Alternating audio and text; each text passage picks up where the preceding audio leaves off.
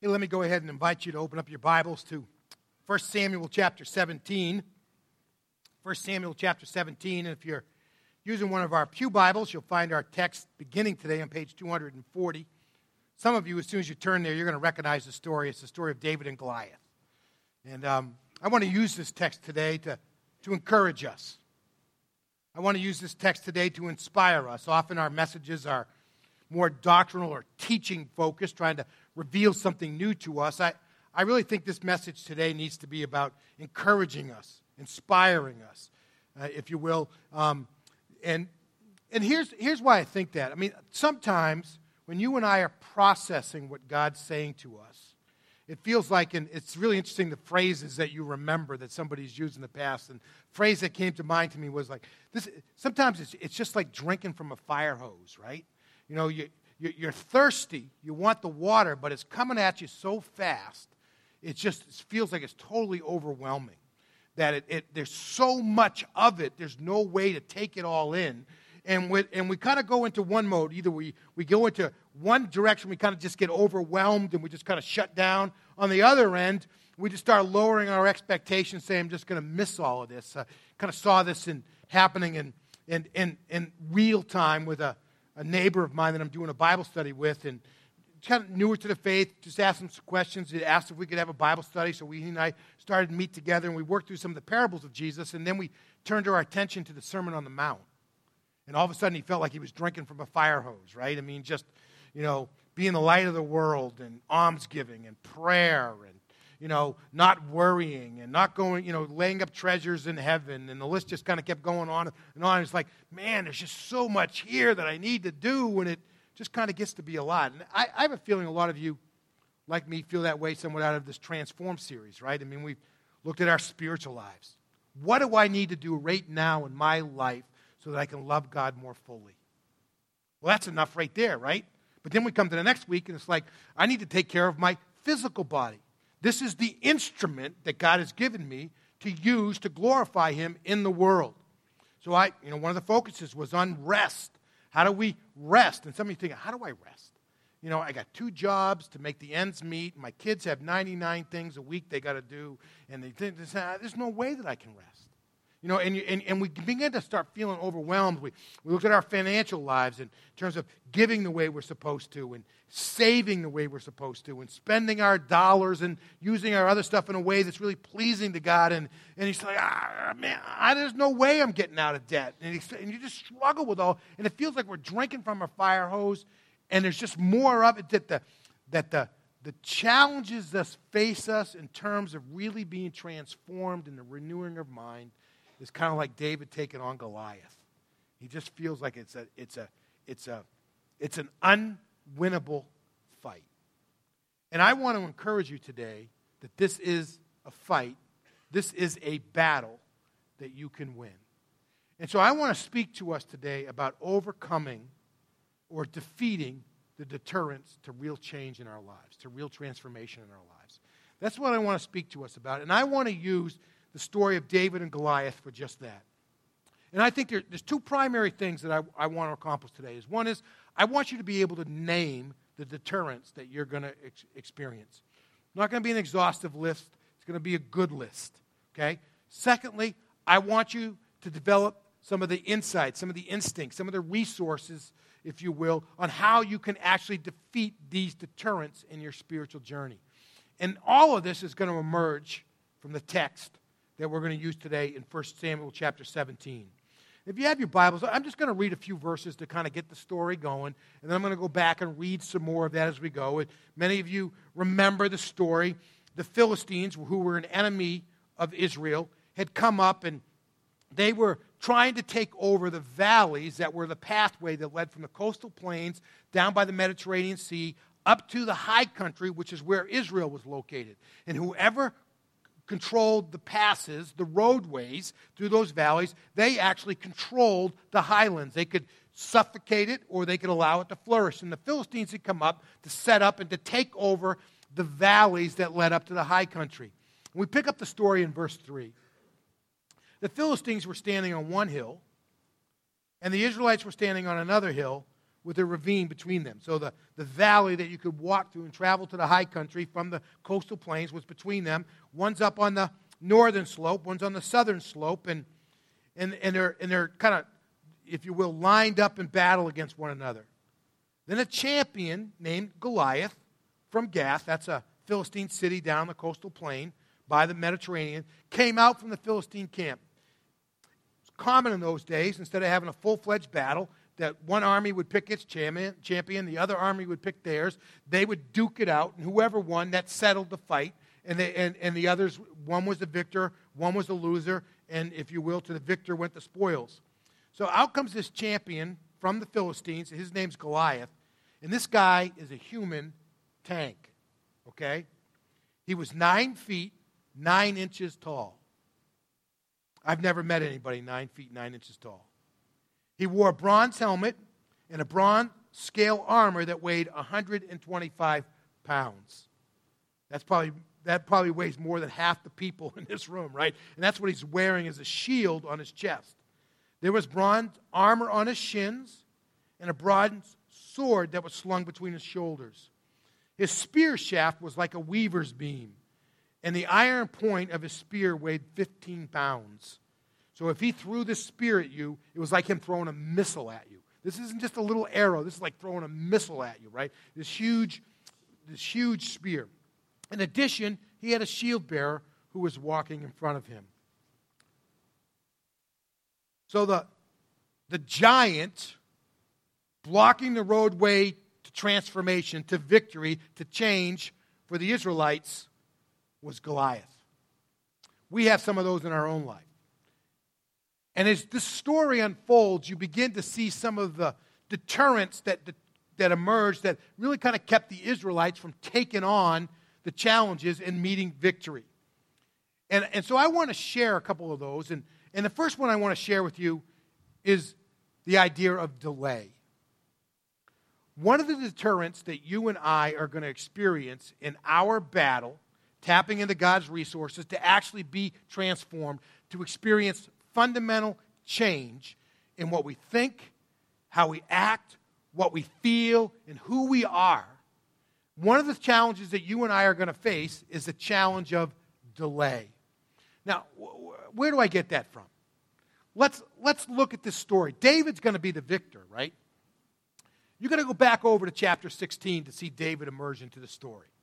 One chapter before this, God has decided that Saul, who is the king of the Israelites, is really not fit to be king. He's not going to do the kingship the way that God's ordained it. God's taken his hand off of him and said, I'm not going to use him as a king anymore. I'm choosing another one. And so he sends Samuel, who's his representative, a prophet, sends him to a little town by the name of Bethlehem. And he goes there, and, and there's a guy by the name of Jesse who is, lives there, and he's got eight sons. And God says, you know, one of Jesse's sons is going to be the next king. So, so, so Samuel goes to Jesse and says, hey, I, I want to meet your kids. And one by one, they line up. The first seven, right? And a couple times Samuel's saying when the guy walks in, he's big, he's strong, he's good looking, he looks like a leader, the kind of guy that would, and, and he says, surely this is the guy. And God said, no, that's not the one I got. One, two, three, four, five, six, seven. Done. And, and and, and it, they parade by, and, and God hasn't said yes to any of them. And, and Samuel's a little confused. He, he, he turns to, to Jesse and he says, Is that it? Are you out of kids? You know, and he says, No, I got one scrawny runt. You know, he doesn't use that terminology. He says, No, the youngest one's out guarding the sheep. He said, Well, we're not going to eat. We're not going to finish this until you show, until he comes in and David comes in. And David is, is and, and, and immediately God says, This is the one that I've chosen. How long did it take for David to become king? David here is anointed by the representative of God to become king, right? And really, in all, all rights, he should be king automatically, immediately. It was 15 years at least before David became the king of just the tribe of Judah. 15, what were you doing 15 years ago? Some of us can't even remember back 15 years, right? So that's a long time ago. 15 years ago, Hope Chapel wouldn't have been meeting for services because this church isn't 15 years old.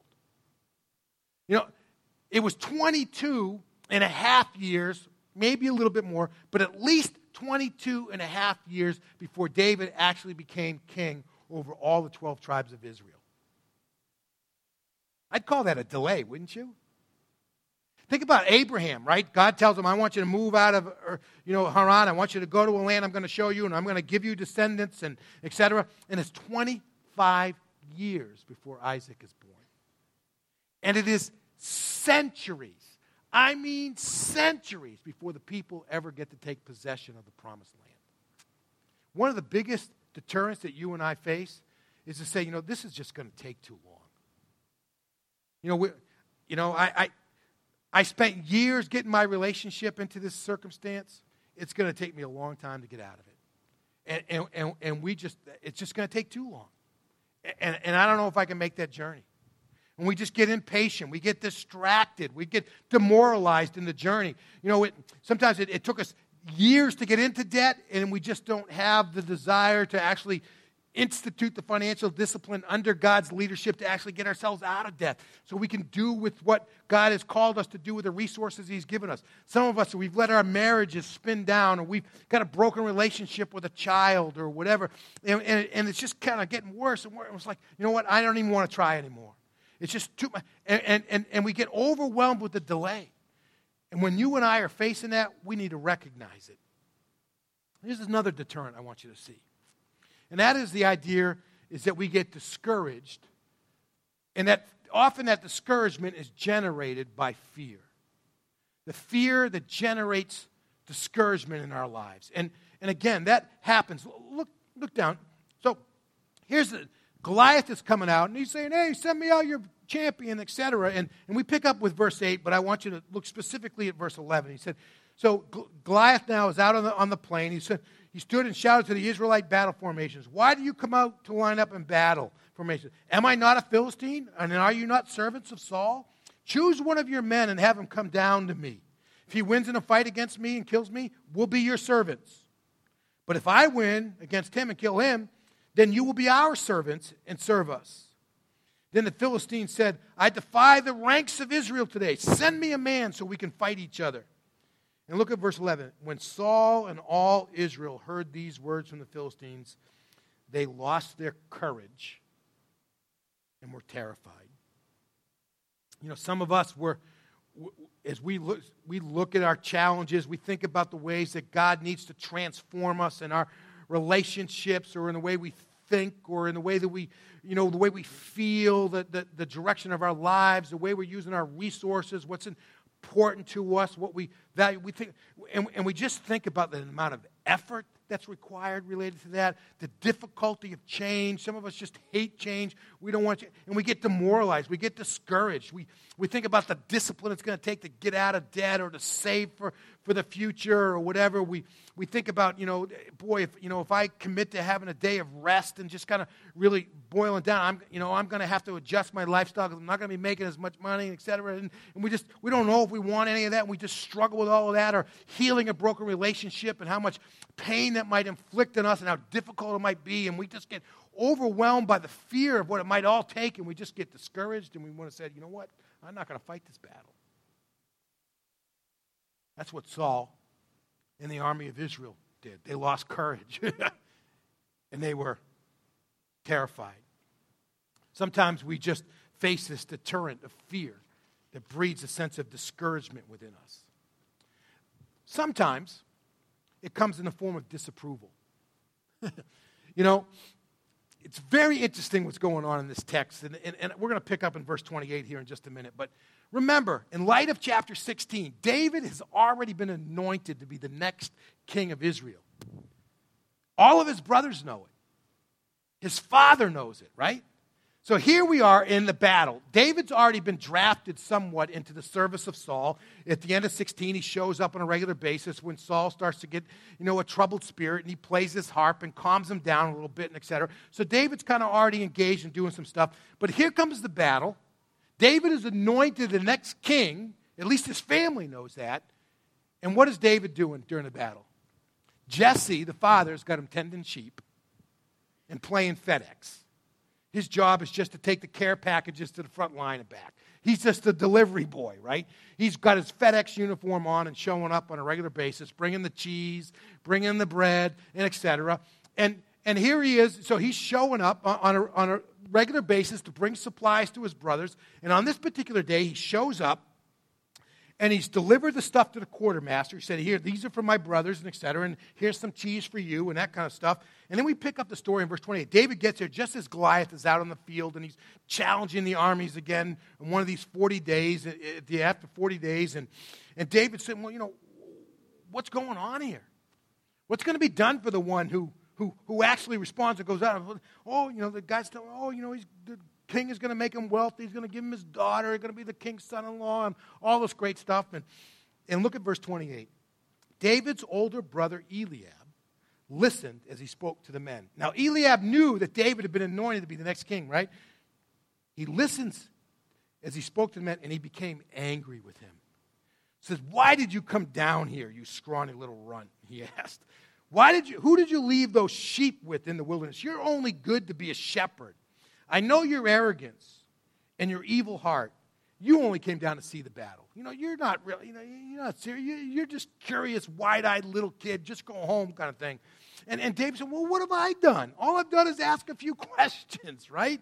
You know, and I got to tell you, David is experiencing the disapproval, not only of his dad, and I don't want to push that too far because I don't want to make the text say something it doesn't really say, but he's, in particular, he's experiencing the disapproval of his older brother who would have been, quote unquote, in charge at the, at the place of the battle because he was the oldest family member present. I got to tell you, as you guys take on this journey of transformation, as I take on this journey of transformation, some of us are going to face dis, uh, um, disapproval.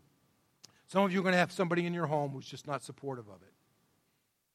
Some of you may even be both, both church members. You may say, you know what, you know, we're, we're, we're, both active in church or whatever, but you may not agree on what we should be giving financially or what we should be doing with our money or how should we be using our home to glorify the Lord or, you know, what we should be doing with our time commitments. You, you, you may not, you may be experiencing some disapproval. Some of you have family members who aren't believers. Some of you are older and you have adult children and they start looking at stuff and they're, and they're skeptical about the church and they don't know what you're really doing. And, and you start experiencing disapproval. That, that stuff's going to come.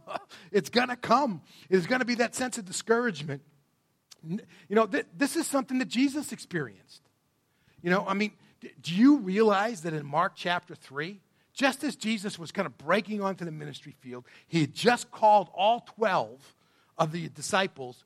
His family shows up, including his mother, to take him home because they thought he had lost his mind.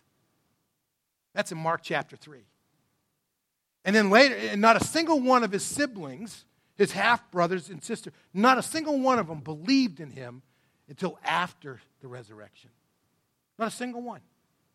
Sometimes we're going to face that kind of stuff. It was interesting as, as I, was, I heard Rick Warren say one time that, you know, he wrote the book, The Purpose Driven Life. And, and it actually, I think it's one of the best selling books in the history of the United States, right? When he first sent his manuscript off to the editor, the editor said, People will never write a, read a 40 chapter book. You're nuts. And he sent it back to him. I'd call that disapproval, wouldn't you? Your editor said, this stinks. Toss it in the trash. Start over again. We're going to face that kind of stuff. You got to rec- when you are hearing the words you can't or you shouldn't, you're experiencing disapproval. When somebody's saying, say, you can't do that. You know, you're, you're just never going to make those physical changes. You're never going to do this. You're never going to do that. You're experiencing, or people saying you shouldn't, when you know it's directly from the Lord, when you're hearing that, that word you shouldn't, you're going to experience that. Last thing I want you to see the fourth deterrent is doubt. Is doubt. There are moments that we're going to ask ourselves can this really happen? Is this really going to happen? You know, it's interesting that David's out in the front. He's asking all these questions, and he's kind of implying, you know, who, who, who is Goliath to challenge the armies of God, that kind of stuff. And so he, he's brought into Saul's attention, right? And so Saul kind of gets into the picture, and we see in verse 33, says that, um, you know, David has said, David has said to, to Saul, don't worry about this. I'm going to, don't let anyone be discouraged by him. Your servant will go and fight this Philistine, right? David is ready to step up to the plate. He's ready to take on the challenge of change in the eyes of God. You know, that kind of be transformed by the renewing of his thinking. And this is what the king says to him You can't fight this Philistine. Are you crazy? You're just a kid. You don't have the ability, you don't have the size, you don't have the training, you don't have the resources, you don't have the standing. You got nothing to do this with. And him, he's been a warrior since he was young. He's bigger than you, he's stronger than you, he's better trained than you, he, you know, he's got more resources than you. You can't win this. I think I'd call that doubt, wouldn't you? You know, here's David standing in front of the king, and the king saying, you know, you can't do this. And we're going to struggle with doubt. And some of us are going to struggle with that. I, I told the first service, you know, one of the things that struck me as I went through this journey and we think about stuff, and we're approaching our annual meeting tonight. You know, I, w- one of the questions I have for myself as the pastor of this church, as the leader, I mean, Hope Chapel right now is a healthy place. A lot of good stuff happening, people getting ministered to and blessed, that kind of stuff, but we have stopped growing. We are plateaued. And one of the questions that resides in my heart is Am I the leader that can turn this church around to grow? We live in a, in a pool of people who need to know the Lord Jesus Christ. The gospel is the power of God unto salvation to everyone who believes. And if we're not reaching people with the gospel, we're not exercising the power of God. And I wonder if I can change and grow in place to be the pastor that this church needs in order to be able to reach out and make a difference with the gospel in this region, or are we just going to care to the flock that's inside the pen and forget about the one that's lost? And I, and I struggle with that, and doubt enters in. And that's not an, that's a deterrent to change, right? I don't, I, you know what? I'll just, let me just pick up my bag of tricks and I'll go somewhere else and use those all over again. And let somebody else come in here who can do something with it so I don't look like, you know, and that struggle kind of go, listen, it's no different than what you're facing at work, with promotions, with school, right on down the list. It, we are confronted with this stuff. And, and, and, and we're confronted with our past experiences where we've drawn lines in the sand and I'm really going to be different, like God changed me, and then a year, two years, five years, ten years later, I'm just not really any different. I still haven't forgiven that person that I really need to forgive. I haven't been healed from this wound. I haven't changed this habit. I haven't developed this skill. I haven't deployed. And we just say, you know, I can't, I can't do it. We're just. And some of us, we look inside and we say, you know what? I don't even know if I really want this. I don't even know if I really want this. Uh, and, if and, and doubt enters in because if it's not the intent of our heart, how can God really bless it? And those are some of the deterrents to change that we face in our lives. And you could probably go on with the list, but my purpose today is not to discourage you, it's to encourage you. So let me let you in on the secret. David, who's experienced delay, who's in the midst of the people who are overwhelmed with fear and discouragement, right? Who is experiencing the disapproval of his, of his, of his brothers and his father, and who's also experiencing the doubt of his military leader that he can even get this job done, guess what? He wins the battle. Well, how do you do that? Let me give you just a few things to think about. And our, our time is running short. I'm going to move quick. Just think the first thing to do is focus on what God can do now by remembering what God has done in the past. Focus on what God can do now so that your expectations, your, your, your belief, your, your, you know, all that stuff is lifted up because you are remembering what God has done in the past. What does David say? And you can pick this up in verses 34 through 37. You know, Saul says, Well, you know what? We got nobody else who's willing to fight. We can't stay here forever. And so he says, You know what? At least use my armor, right? You know, and, and, and and that kind of stuff. But David, in part of his response to him, is his whole question, you can't do this, this kind of stuff. David says to him, you know, listen, I, I don't know about any of that, but I just know that when I was out guarding my sheep and the lion would come after my sheep, I was able to drive it away. I don't know about any of this, but I just know that when the bear came out and tried to attack my flock, God delivered me from his hand. What's he doing? He's remembering what God's done, right? And, and just think about it. I, I got to tell you, when we were getting ready to, to build this facility, and one of the things, I mean, for those of you who weren't around, we, we, we were a congregation, about 150 people, about a $200,000 budget, maybe. and we were getting ready to take on a $2.5 million building project. If you do the math, that's well, that's, that's more than 10 times what our budget was. Imagine if you had a $100,000 household income and you were trying to build, buy a $1.1 million house on that. I mean, it's just overwhelming. And, and my father in law, great man of faith, etc., he came to me, you know, part of what he said, are, are you guys sure, right? Because this the numbers don't make any sense. And you know what encouraged me in those moments? Not only do I feel like God had spoken to us, but I remembered back to my journey when we were down on the South Shore and we were building Fellowship Baptist, the church I first planted. You know, and, and we were a congregation with like a $60,000 budget and it was a half million dollar project. And the way God just delivered, we had three mortgages when we moved into the building. You know, and two of them had no interest. You know, just the ways that God had shown up and manifested himself. And I was remembering those things and focus on the way God's had worked in you, the way He walked you through difficult situations, circumstances, experiences.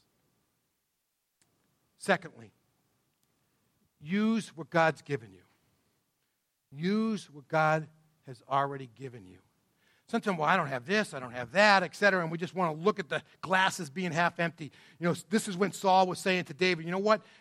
at least wear my altar. You know, put on my shield. You know, put on my breastplate. Put on my shin guards. Take my arrow. Take my sword. And, and David's like, these are way too big for me. He said, listen, I know what God has used. I know what I'm good at. He takes his staff. He goes down to the brook and he gets five small, smooth stones. The reason that's important is because, because if they're ragged edge, when you whip them, they're going to curve, right? If you want them to go where you, you're aiming, you need them to be smooth.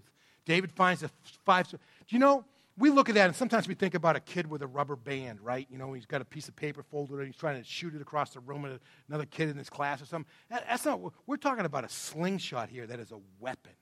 These guys, they could get those leather slings going, and they said they could sometimes get them moving where they would get them circulating seven, six to seven times per second. And when they let them loose, that rock was flying at the better part of 100 miles an hour. David knew how to use that.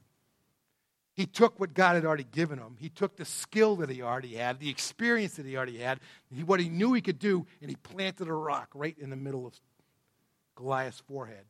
And, it said, and, it, and, and, so now you get a fresh understanding that you got this rock that hits Goliath right in the middle of the forehead at a better part of 100 miles an hour. And now you understand why it's sunk into his forehead, as the scripture tells us. But just use what you got. We're worried about what we don't have. You know, for, first of all, you have the ability to pray. Just pray, you know. You, you, have got insights, abilities, relationships, opportunities, other kinds of resources. Use those things. You got the Word of God. You've got Christian friends. Use what God's already given you and move forward with it. Use what God has already given you. That's what David did. David didn't try to be something he wasn't. He simply did what God had called him to do. I'm going to give you a third. Be sensitive to what you're listening to. Be sensitive to who you're listening to. There are going to be those people in your journey who are the doubters, the disapprovers, the discouragers. You've got to make sure that you're also listening to the encouragers, that you're listening to the people who are saying, You can do this. You know, again, this is an experience that Jesus had. You know, I'm going to bring up a passage here from Matthew chapter 16. Matthew chapter 16. Jesus is teaching the disciples. He's saying, you know what? We're coming to the end. I just got a short little period left here. He said, you know what? And Jen, if we can bring up that passage of scripture. It's, you know, he said, from then on, Jesus was teaching them. He said, you know what? I got to go up to Jerusalem. I'm going to suffer many things from the elders, the chief priests, the scribes. I'm going to be killed, and I'm going to raise the third day. Right? So this is what he's telling the disciples. Look at the next slide. But Peter took him aside and said, No, Lord. Uh, not going to happen this way, right? Peter is a discourager at this point, right? He says, no, no, no, no, Lord. It can't happen that way. This is never going to happen to you. You're the Messiah. You're going to be victorious. You're going to win. And what does Jesus say to him? Get behind me, Satan. You are, not, you are an offense to me because you are not thinking about God's concerns, but you're thinking about man's. I got to tell you, if it happened to Jesus, it's going to happen to you. You're going to start hearing voices. They're going to say, you can't, you shouldn't, you can't, you shouldn't. And you need to make sure you're also listening to the voice of God who's saying, yes, yes, yes. You know, back before we, we Christina and I made a, a decision to kind of be at the, the core of the nucleus that started Hope Chapel. You know, we were checking around town, visiting with some people who'd been here a long time, just trying to get a feel for what, what they thought. You know, just kind of what maybe God was kind of tilling the soil and getting ready. And, and I remember one time we had this, this connection with some folks who, I mean, they're core in town, some leadership roles, that kind of stuff, people we knew. And we said, well, what do you think? Do you, do you think, you know, another church can take place in, in, in Sterling? And, and their response to us was, Sterling really is a two church town. You're St. Richard's and First Church. It's always going to be like that. That's what they said. You know, could have listened to that voice, probably made a lot of sense, right? Especially since the church that we kind of took over from, that we that died so that we could begin, they've been here for 30 years and never run more than 20 people. A lot of evidence to say, forget it, it's not going to happen, right? You got to be sensitive to who you're listening to. One last encouragement. The way you and I defeat these deterrents to change, to real change, growth, transformation in our lives, is that you and I just need to expect God to be faithful. We need to expect God to show up and be faithful. If you're looking at this passage, look at 40, verses 45 and 46. David is finally out on the battlefield. The Philistine is kind of trash talking with David. Says, Come on over here. I'm going to beat the stew out of you and that kind of stuff. And, and what does David say? He says, You come against me with a dagger and a spear and a sword. He says, I got none of that, right? I don't even have any armor. He says, But I come against you in the name of the Lord of hosts, the God of Israel's armies, and you've defied God. Today, the Lord will hand you over to me. David expected God to show up and to be faithful. Today, I'm going to strike you down, cut off your head, and give the corpses of the Philistine camps to the birds of the sky and the creatures of the earth. And all the world will know that Israel has a God. David expected God to show up and be faithful. The challenge for us is also to believe that God is going to show up and be faithful.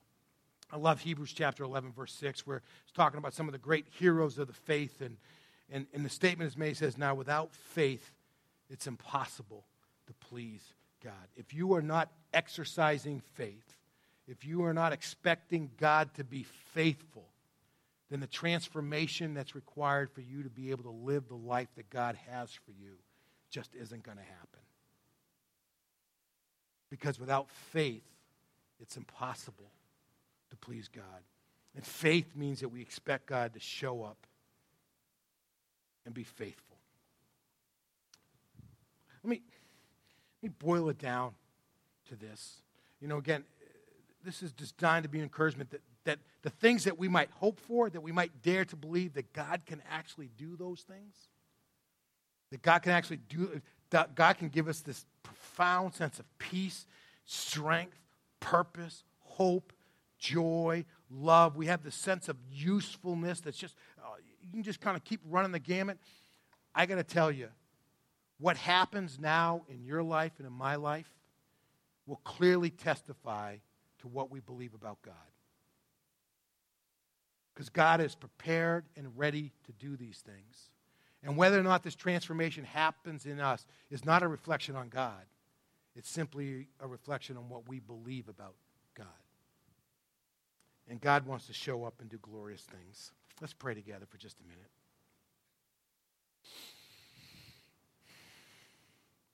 Hmm.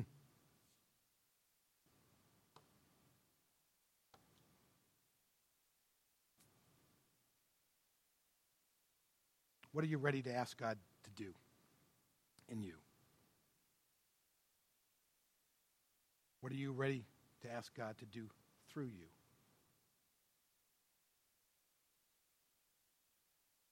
Do you really believe that God can do it?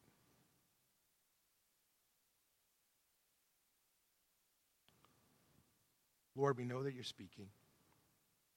Give us ears to hear what you're saying to your church as if we pray in the name of the one who is Lord over the church, Jesus Christ. Amen. Amen.